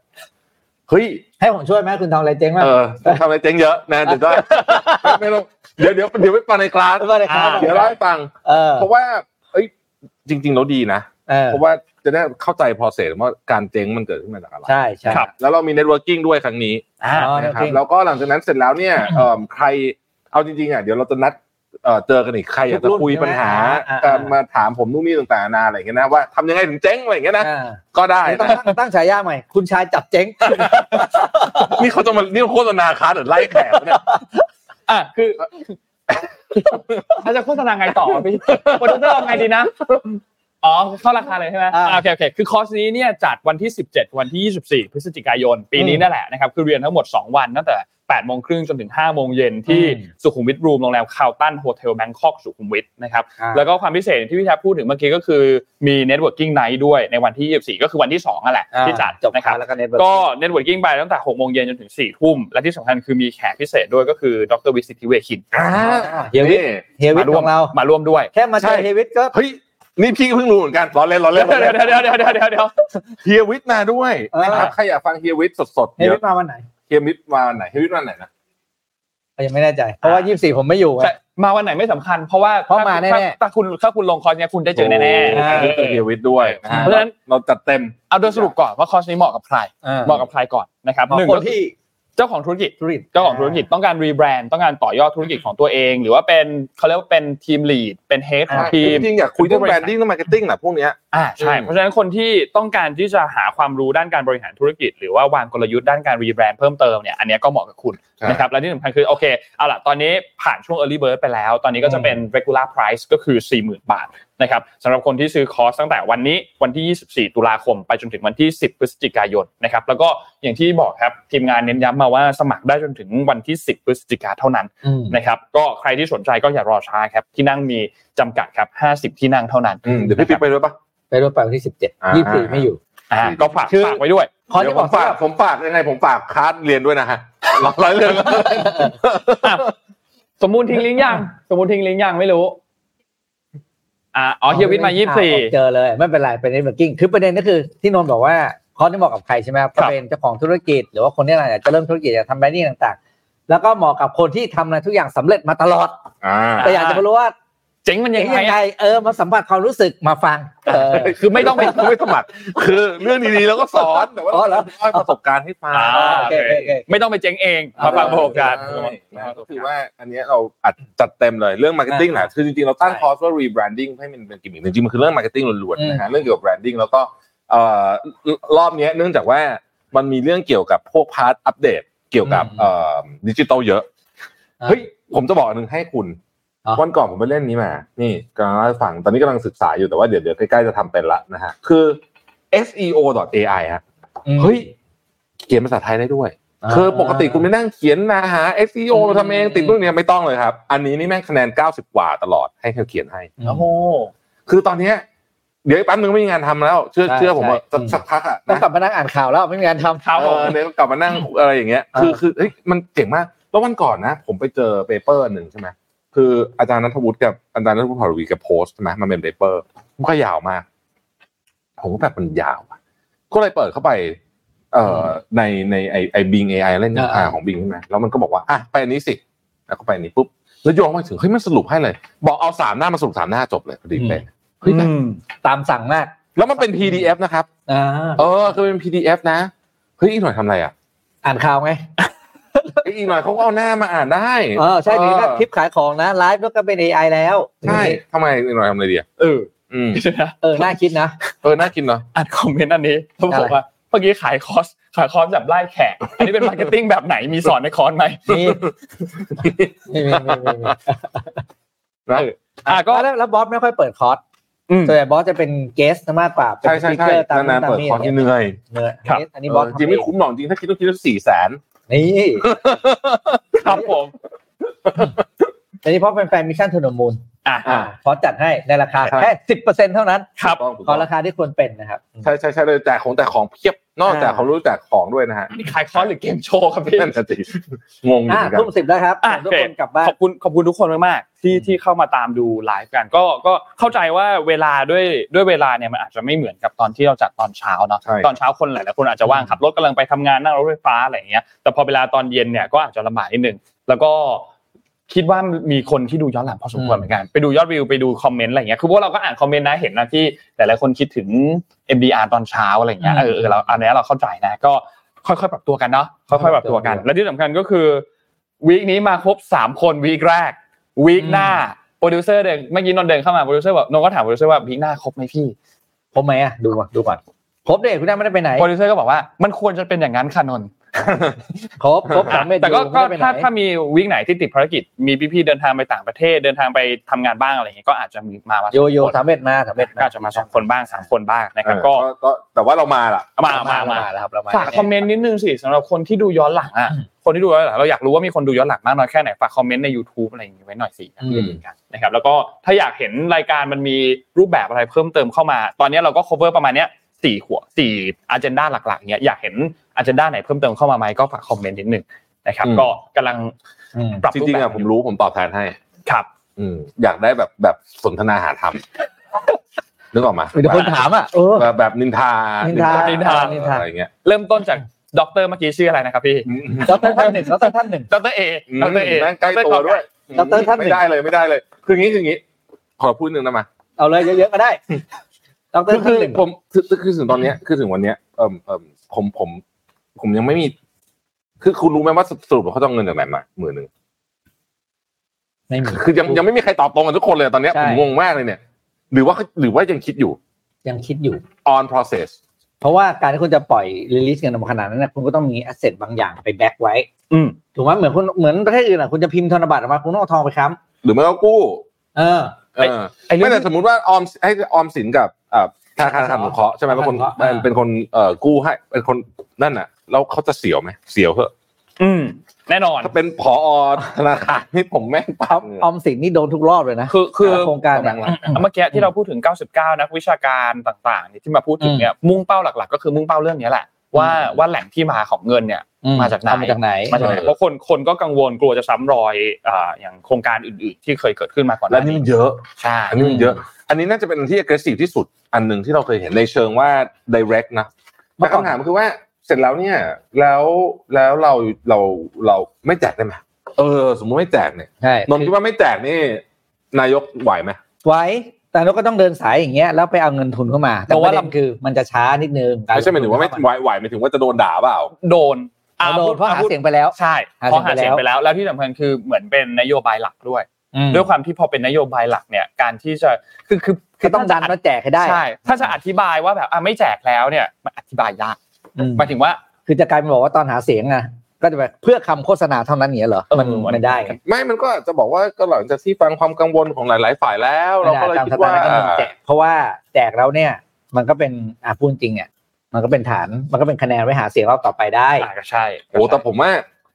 มันจะมีเรื่อง legal issue อะไรตามมาอีกเยอะนะอะอ่าเดี๋ยวเรารอตามเยอะต้องรอตามเอาก็ลองติดตามดูนะฮะครับแต่ว่าก็ก็ตอนนี้ตรงนี้ก็จะเห็นว่าเริ่มมีเงื่อนไขอะไรออกมาแล้วอืมเช่นใครไม่ใครที่ไม่เคยลงทะเบียนตอน เอ่อเป๋าตังค์อะไรก็ต้องลงทะเบียนใหม่ตอนนี้เราจะเริ่มเห็นเงื่อนไขปล่อยมาเรื่อยๆแล้วแล้วไม่ใช่เทกระจาดแจกทุกคนครับจะเริ่มมีการคัดกรองบางกลุ่มออกไปที่กลุ่มนี้ไม่ได้นะนะสุดท้ายเดี๋ยวเรารู้ว่าจะแจกได้กี่คนครับแต่แจกแน่นอน